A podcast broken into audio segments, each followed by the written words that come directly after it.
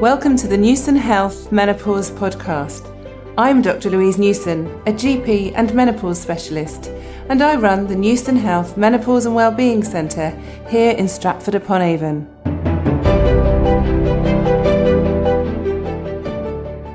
Today, I'm really excited and delighted to have with me a colleague who works locally and also in London. I've got Sajjad Rajpar with me who works in Belgravia Dermatology and also the Westbourne Centre in Birmingham.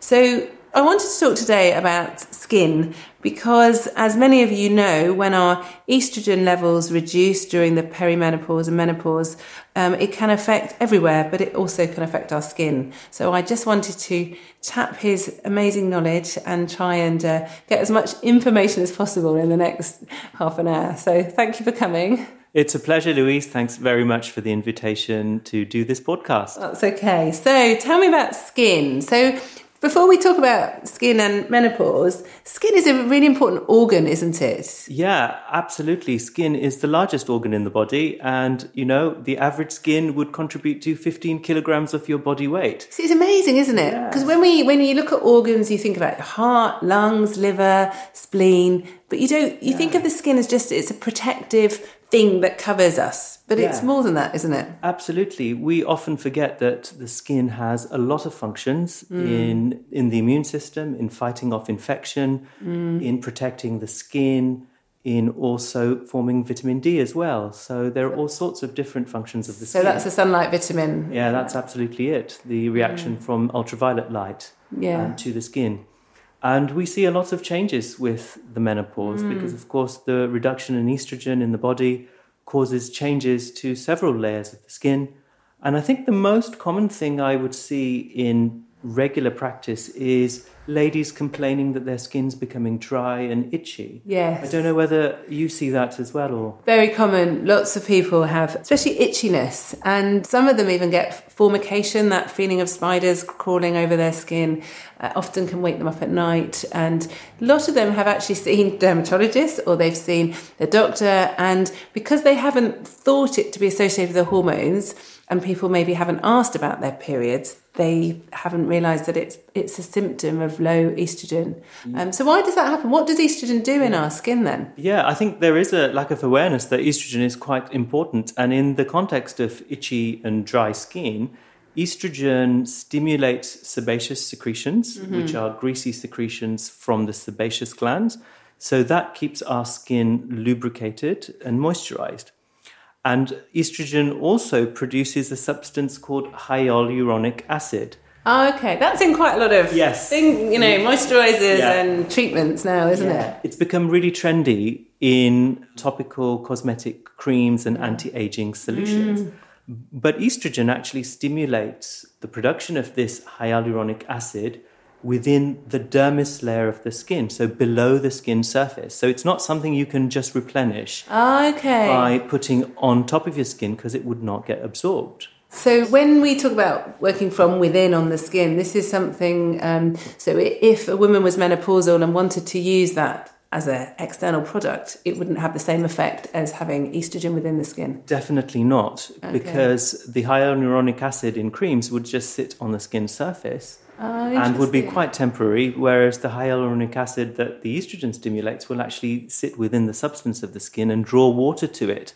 And that's a sort of natural hydrating agent in the skin. Oh, and it sort of brings back the fullness to the skin and reduces perhaps fine lines and just aids the general elasticity as mm. well.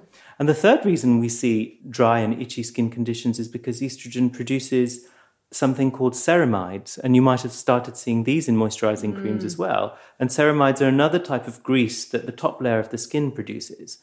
And we know that as soon as there's a reduction in estrogen in the body, we lose ceramide levels, we lose hyaluronic acid levels, and yeah. we lose sebum levels. And they're all three natural hydrating, moisturizing agents. So, surprise, surprise, we get dry and itchy skin. Is that so interesting, isn't it? Because I never knew any of this when I was sort of growing up through medical school. I don't know, did you get much training about the menopause? No, I don't think I got any training about the menopause. And actually, I kind of put two and two together because of the patients that were coming to see me, the age range that they were in, Okay. and the types of complaints that they were bringing.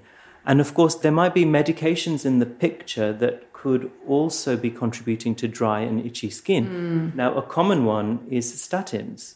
Oh, You know, okay. so used for high cholesterol. Yeah, it's used for high cholesterol to reduce cholesterol, but cholesterol is also used to form some of those greases in the skin. Yes. So if you're reducing that, it's inevitable that um, you may get some dry skin as well. So often there's a combination of things going on.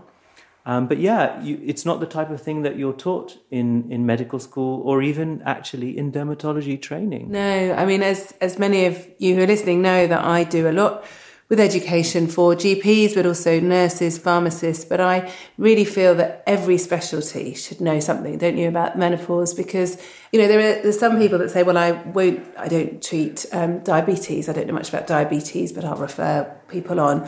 Whereas actually, as you know, the menopause affects all women. So any doctor that comes in contact with a woman needs to know about the menopause, don't they? I think that's absolutely essential because you cannot otherwise put two and two together if you don't have enough awareness Yes. of the possible range of symptoms that could occur that could be linked to your own area of specialty. And, Yes. and I have to congratulate you on your book because Oh, I, think- that's very kind. Thank I you. actually think that could be a really good tool for medical students and Yeah. doctors because it's really, really easy to read. It's got all the key facts laid out in a simple Yeah. way. And, you know, it kind of brings in, you know, all the systems that could be affected. Well, I think that's one of the reasons, obviously, Haynes were great at publishing it because I wanted something that was easy. And actually, a lot of people on my Instagram say, oh, I'm, I've bought two copies, one for my GP Yeah. or one for the meeting room, which is great. But I think, yeah. um, you know, we, we don't, you know, a lot of gynecologists have traditionally managed the menopause because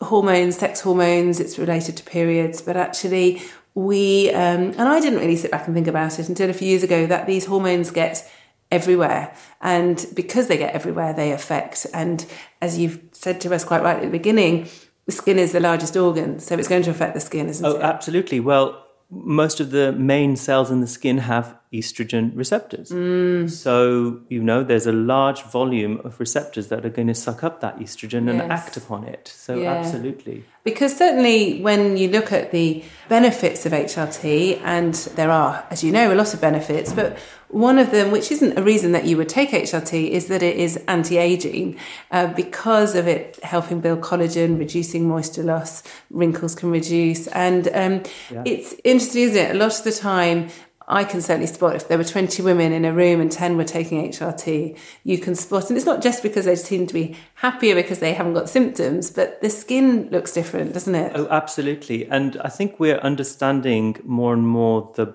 biochemistry of what's going on in the skin hmm. when somebody is devoid of estrogen and then when estrogen is replaced. And hmm. in terms of the collagen levels, there are a number of studies that have shown that the collagen levels reduce by up to as much as 30% in the first five years. That's In the first five years. In the first five years, you know? So just talk us through what collagen is. It's Yeah, so collagen is a protein mm. that gives structure and support to the skin. Mm.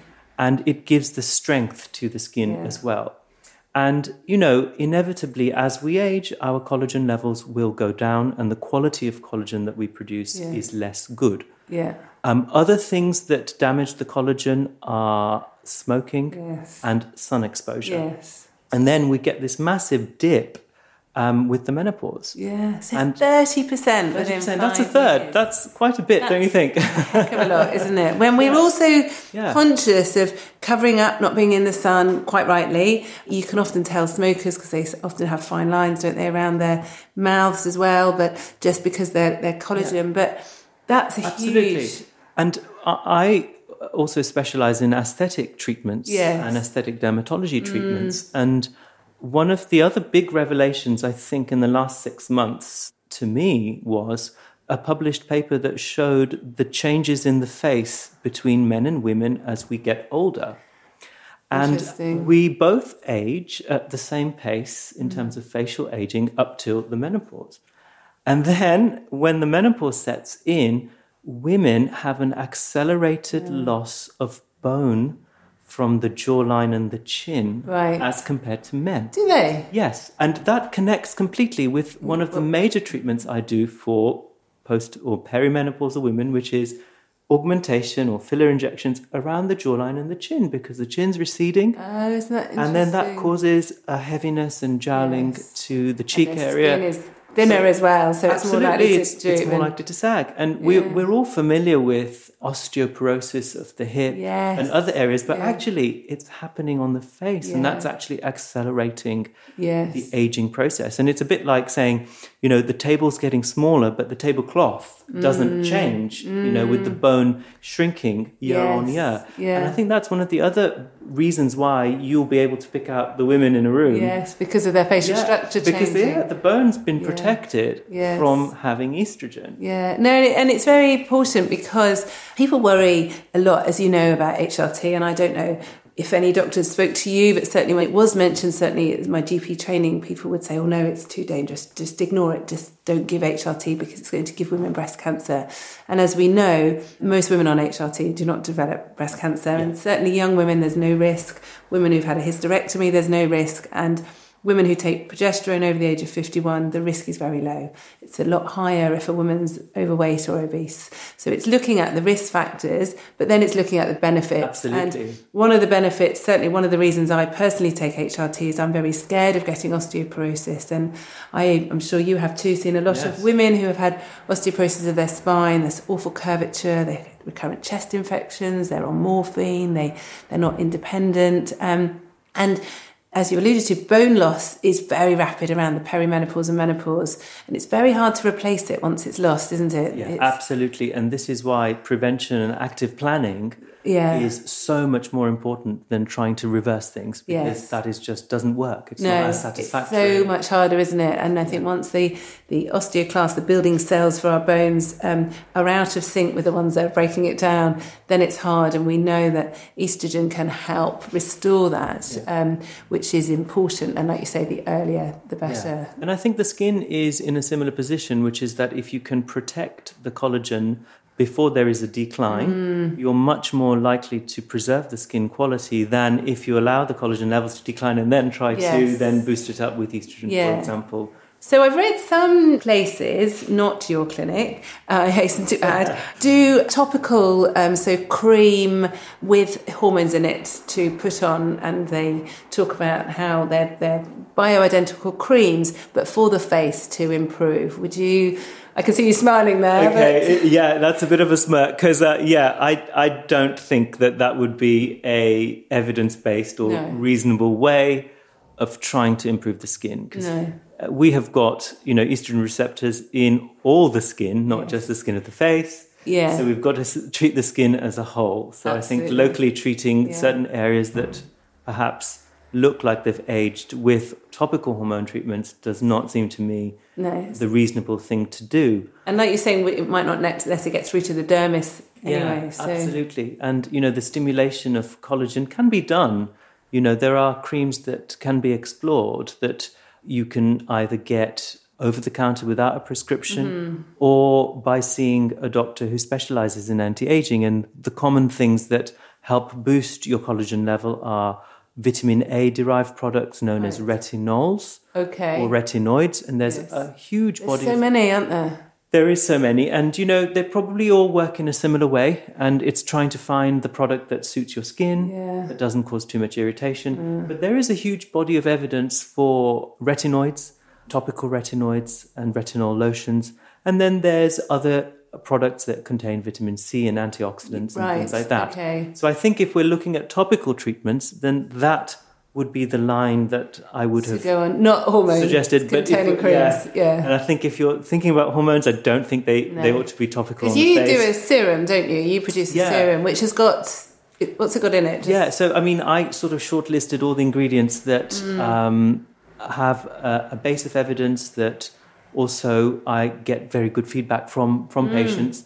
And try to just make it very simple for my patients to use, Yes. really, because it just gets so confusing when you you know go out there and try and get some skincare But it's quite advice. scary because I um, I don't really I don't have much time to go shopping, but I don't Yeah, really like it really when I go into a department store and there's so many brands and they're all trying to sell you different things. They all tell you, oh, there's evidence behind this, that, and the other. And you think, really, what sort of evidence is there? And then I think, well, I'll go online, and there's all these wonderful um, online shops where you can get all the different makes. And then I get really scared and I've got no idea. Yeah. So actually, and when then you're left even more confused. Oh yeah, and- absolutely. and- you end up yeah. buying loads, and then you don't know which order to put things on, or you end up just sticking with your Yeah. basics. And I've got, as you know, teenage children. They have so many products, but they seem to understand. So your serum was great because it's so easy. Yeah, Um, yeah, no, it was designed to just be that one product that Yeah. could be used twice a day. And the layering up of products and the combining of products on the Mm. skin just doesn't make sense to me because uh, we don't really know whether one product may interact with another and, you know, will the absorption Yes. be affected and what have you.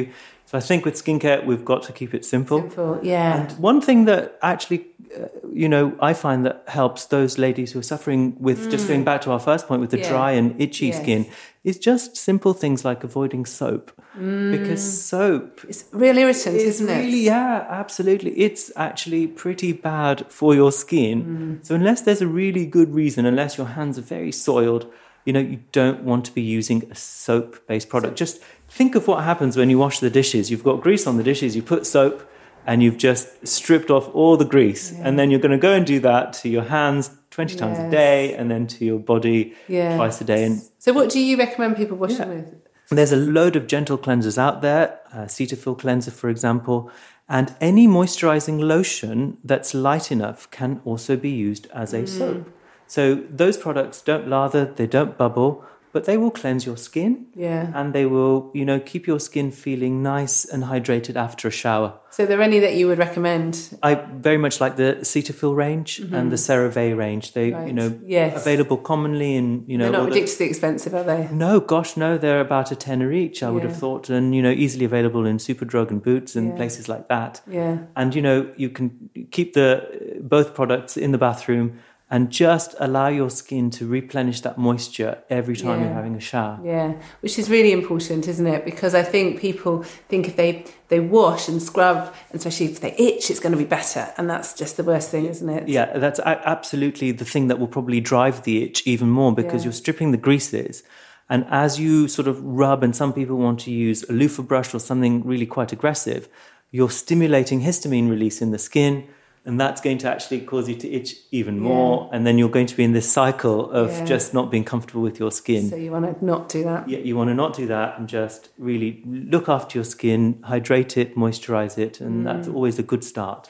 And then we, as you know, use a lot of, especially estrogen, because it's the safest way of having it is through the skin as a patch or a gel. And so the gel is very easy because we can change the dose according to our symptoms, especially if people are perimenopausal, because their hormone changes every day often. And so when I explain to women, oh, well, you just put a pump or two, you rub it onto your arms or your legs. And there's often people say, well, gosh, how does that work? Because we rub moisturizers in, and does that get through our skin? So, what would be the difference? How does it work? That's so a well? really Yeah. good question. Okay, so this comes to the term of transcutaneous absorption of medicines. Okay. Okay? All that means is that some medicines, if the molecule is small enough Mm-hmm. and they're in a base that's greasy, Yes. those molecules will actually work into the greases of the skin and dissolve in Mm-hmm. the greases of the skin and get into the dermis. Right. And we've got loads of blood vessels in the dermis. Remember, we've got this 15 kilogram of Yeah, skin, and all yeah. these little blood vessels will just absorb that estrogen molecule, which is a fatty based molecule, and that will go directly into the bloodstream. Mm. Yeah. So it's safe because it's going straight into the bloodstream, it's not going through the liver or anything Mm. like that. So things like drugs that are fatty based will get absorbed Yes. Things that are not do not get absorbed. So moisturizers are not designed to be absorbed. Moisturizers are designed to form a very thin layer on the surface of the skin that prevents evaporation of your natural water and just so that you can hang on to that water. Right. So they won't get into the bloodstream. No. But if a moisturizer had a f- small enough fat based chemical like estrogen in it, Yeah. then the estrogen could get into the bloodstream. Right. So it's very interesting, isn't it? Because we've been using Um, there's some patches, for example, with um, a morphine equivalent for painkillers. They can be really useful, can't they? Absolutely, and, yeah. And you know, a few years ago, before I knew as much as I do now about menopause, I didn't really use much of the estrogen through the skin as gel or patches because traditionally the contraceptive pill is a tablet, as you know. Yeah. So you think, oh well, hormone replacement therapy, another tablet. But then now we know there's no risk of clot or stroke with having through the skin, and it's more reliable absorption. You don't have to. A lot of women have digestive problems during the Right, menopause. I didn't know that. So that's, yeah. that's really good to. Yeah, to because learn, as yeah. you say, it goes straight into the bloodstream, Yeah. so it bypasses the liver. Right. Um, so, and as you know, the liver produces our clotting factors. So it makes sense. Yeah, it does It's like a lot of things in medicine. Yeah. When you sit back and think, Yeah. or if you're taught, Yes. it makes sense. And the other problem, as you might know, is because um, hormones are grouped together. When a doctor tries to prescribe even the estrogen gel, it will still say risk of clot. When a patient, Yes. a woman opens the products and looks at the SPC, the, pro- the p- product characteristics, it will say risk of clot because they're all grouped together. And I've been trying to do some work with the MHRA to try and remove this because we know they're very different. Yeah. But as you know, it's very hard to make change. Yes, Um, yes, but that's really important, isn't it? Because that that information yeah. that's actually incorrect Yes. Would put somebody off. Yes, it puts it puts women off, but it also puts doctors and nurses off from prescribing it as well. And we see a lot of women here who've maybe had a clot after a long flight, or they've got a family history of Right. clot, and they've been incorrectly, sadly, told they could never have HRT. And Yeah. yes, they couldn't have the oral estrogen, but they can have it through the skin. So So, do you think, Louise, when you're um, prescribing estrogen through the skin Hmm. um, as a gel, that you're able to control the dose or change Yeah. the dose a lot more, you know, easily because you know Yeah. it's hard to, you know, you have to go in units of tablets, don't you? Well, that's the thing, and it's can- it's very yeah. easy. So a lot of women, for example, people who have PMS, premenstrual syndrome, they often traditionally have a dip of their symptoms before their periods, which is often when their estrogen levels Right. drop. And when they become perimenopausal, it's not just a day or two before their periods; it's sometimes a week or two weeks before, and they really, really struggle. And so often we will say to them at those days, use three or four pumps, and other days just use one or two. And I strongly feel, and I know you do too, is that our patients need to be in control. They need to be feeling it's their bodies, they need to be in control of what they're doing. And so this is a really good way of them to be able to adapt really to their symptoms. And also they're very reassured to know that it doesn't build up in their bodies because everyone's still scared of hormones. And I keep saying to them, we there's a reason that you're using it once or twice a day. It's because it wears out. yes, Um, yes, and that's and- reassuring, and that isn't is it? reassuring. Yeah, And it's the same, Yeah. I'm sure, with some of the treatments and creams that you give. Um, yeah, yeah. you know they have to be applied and and I know with skin I just wanted to talk briefly if it's okay about acne actually because we see um, oh I see a lot of women who have had troublesome acne when they were teenagers and then they're in their mid late 40s and they're oh, these spots have come back you know why is yes, yes, um, that is a important problem, and I think that's again because we might have a imbalance in Mm. the ratio yes between testosterone and Yes. estrogen, and even if there is a slight imbalance with that, the skin can react, and the skin has got a lot of androgen or testosterone receptors. yes. So if the skin sees relatively more testosterone than estrogen, hmm. then the sebaceous secretions in some areas, especially around the mouth, on the chin and the jawline, can increase and then we can start getting acne spots. yeah. And you know, it is a difficult time because several changes are occurring and the last mm. thing somebody would want is a spotty face. yeah. But you know, the good thing is that there are a lot of topical treatments that can mm. help with that form of acne. There are things that contain benzoyl peroxide, which mm. can be purchased over the counter, and the retinols, which are also used for anti aging, also help acne at that stage. Now, there will be some ladies who will find that their, their sort of tendency for spots is more to do with another condition called rosacea. Yes. And that can give little pimples as well. Often that involves the nose and the central forehead as well, and there can be um, sort of flushing, and sometimes there's a crossover between the flushing from menopause Yes. with the flushing of Yeah. rosacea, and mm. sometimes you you can have both conditions.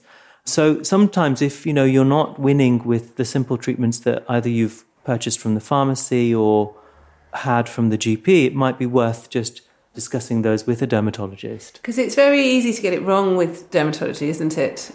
I think. Yeah, yeah, because a lot of things can look similar, Yes. and there are only subtle clues. Yeah, and I think especially now, um, you can look at so much on Instagram or online more than when you know we were students, Yeah. and so it's very easy to think. But actually, dermatology, although it's very visual, you have to see the real flesh, don't you? I, Yeah, it's really, really difficult to look at a picture and say that's this. Mm. Yeah. And it's not just looking at the flesh, it's getting an understanding from the history. Yes. You know, what's happening. So, for example, if somebody does come with facial spots, I'd like to know, you know, did they have them as a teenager? Do members of their family have them? Are they using comedogenic skin products? Mm. What's their sun exposure like? Um, what's their hormonal situation? And those are things that you can only Yeah. really dig out during a, a, a consultation. And I think it's really important. I, I know we, we did speak before we started recording about there's a big plethora of skin clinics now because everyone wants perfect skin. We all want that Instagram look. But actually, to have as a dermatologist, you are a trained doctor. Right. Um, but it's really important because I think a lot of people that they don't don't know necessarily who they're seeing because there's so much treatments, like you say, there's so much choice out there, and you could be taken in. But actually, with the skin, a lot of it is from within as well. So, like you was talking about, the statins having an effect, drugs having an effect. Um, Oh, absolutely. It's, it's very important if you have a skin condition that you see a trained doctor who can be very holistic about it. I think that is so so important, and I Mm. think that that's the case with every you know specialty, but especially with skin because there are so many on the high street who may not be medically trained Yes. and have access to a lot of products and devices, perhaps. Mm. So yeah, I think the training for dermatology is completing medical school, then doing training in internal medicine. So you have a you know a good awareness Mm. Yes. of all the systems of the body and how drugs interact with the body. Yes. And then a four year training in dermatology. And then some dermatologists like myself may do further training in procedures. Mm. And then that's when the real learning begins, is when you actually start seeing patients on your own and really developing patterns and seeing patterns Mm. and understanding, you know, what works and what doesn't work. Yeah, yeah. I mean, it is. It's a journey, isn't it? I constantly learn from my patients, and it's a great privilege, isn't it? Being a doctor, we really It is. Um, very grateful to our, our patients because we share, and and sometimes we don't always know the answers. No, and it's no. sharing uncertainty and being able to try in a very stepwise way things that help. Yeah, I think we're very similar in our practice in that we Mm. would discuss what is known. You know, it, it's not a black and white specialty. No. skin isn't, the menopause Yes. isn't, No. and provide the information that our patients require to make their own informed Absolutely. choice. And I think that's what we've always done in our Yeah. practice. And I understand that from your practice Yeah. and knowing you over the years. Yeah. And I think, you know, at least with dermatology, there's a set training program. I think with the menopause, Yeah. was there any training? No, not Was- at all. you know, no, then- I mean there is so- some training. The British Menopause Society do a specialist training program, which I've done. I'm an advanced specialist, but it's very hard because there's very few trainers. So um, we're actually, as you know, creating um, a menopause ed- or developing an education program really for primary care.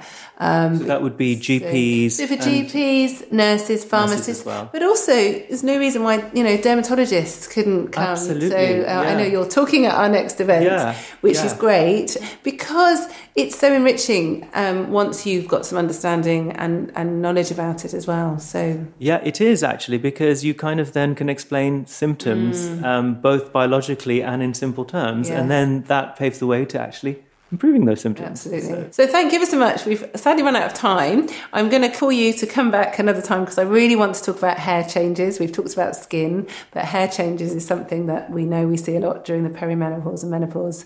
So, before we finish, could I just ask for three take home messages that for people who are listening, um, maybe thinking, yeah, my skin is not great, what could they do? What would you recommend? Okay, tip number one would be avoiding soaps and hmm. using a soap substitute to cleanse the face and the body, and moisturizing at least a couple of times a day, especially if you're prone towards dry skin. Mm-hmm. Step two would be to be very sensible with the sun. Yes. So wear a hat, wear a good factor 50 product. It doesn't have to be expensive. Hmm. Just make sure you put it on five or 10 minutes before you go out and every couple of hours that you're out and about. Yeah. And then step three would be to, if you are a smoker, stop smoking. Yeah. Because the decline in collagen from smoking is equivalent to sitting in the sun every day. Yeah. So if you do all those three things, you'll keep your skin as healthy as you can with very simple measures Yeah. moving forwards. That's brilliant. Oh, thank you ever so much. Well, we'll put some links to the products that you mentioned, including your serum, on our podcast notes. So thank you ever so much for coming. Thank you for giving up your time. Pleasure. Thanks so much for the invite. For more information about the menopause, please visit our website www.menopausedoctor.co.uk.